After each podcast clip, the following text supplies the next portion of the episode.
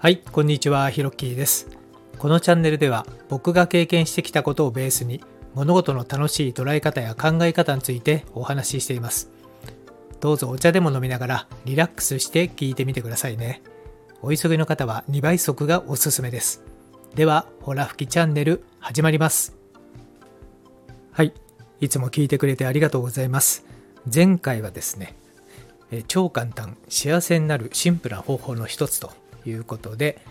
えーコントロールすることをもう手放してもうありのままを受け入れましょうという話をしましたがいかがでしょう？いかがでしたでしょうか？まあ突然ねインテリの話をずっとしてきたかと思ったらいきなり幸せの話なんかし始めてね大丈夫かなって自分でも思ったんですけどまああのまあ、1ヶ月ぐらいね、え1ヶ月か、1ヶ月やって33回目でね、結局スタイフで、まあ、今後何を発信していきたいのかという回でもお話ししましたけれども、まあ、まずは絞り込む前に、まあ、自分がね、まあ、興味の持っているもの、えーいろいろ喋れるものについて、まあ、まずは話していこうということなので、えいろんなジャンルについてね、まあ、これからも話していきたいと思います。よろしくお願いいたします。で、今日は前回ですね、まあ、ありのままを認めちゃいましょうということで、まあ、北原さんから教わった万象肯定、万象感謝というお話もさせていただいたんですが、じゃあ、あの、ありのままを認めるってどういうことなのかということについてお話ししたいと思います。まあ、正直ね、言葉としては非常に美しいんですけど、なかなか難しいよねっていうふうに、ま、感じる場合もあると思うんですよね。まあ、現にね、目の前に差し迫った、まあ、現実が、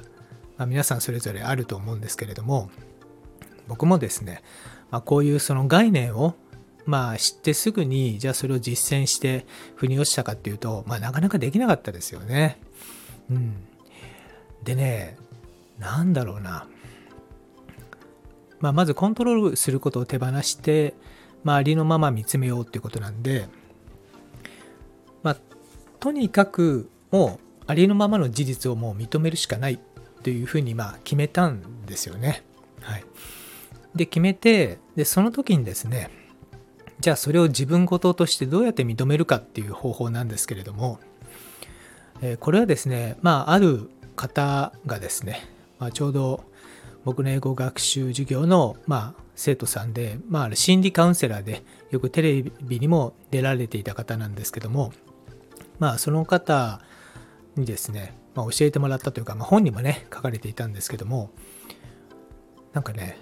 目の前にね、まあ、例えばある出来事とか自分の感情をねちょっとザーザーさせるようなことがまあ起きた時にですよ。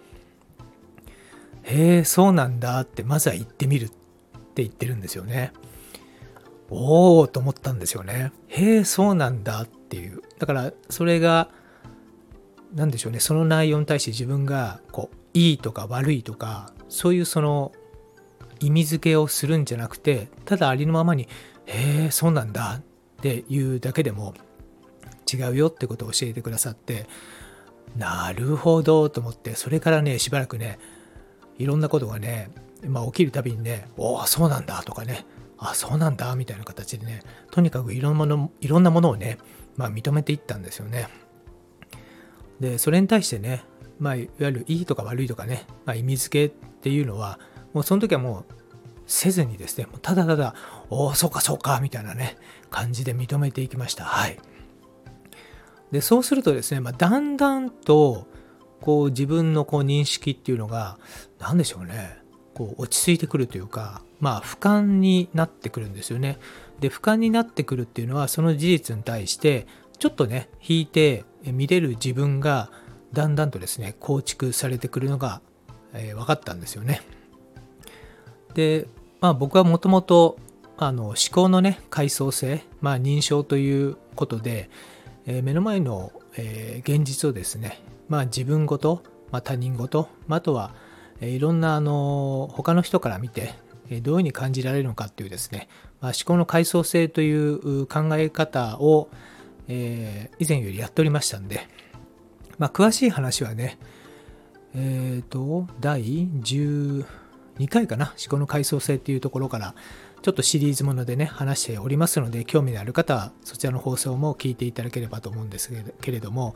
なのでだんだんとこう俯瞰してですね目の前の現実をありのままに見れるっていうことができるようになってきました。はい。なのでまあ目の前にね、まあ、いろんなことが、えー、起きますよね。まあそれは人生ね生きてると起きるわけなんですよ。でまあね今年入ってもおそらく物価もどんどん値上がりしていくでしょうしまあいろんなね、えー、状況も、えー、日本国あとまあ世界に対してもいろいろ多分起きてくるでしょうと。まあそういう時にねまああの慌てる前にですね、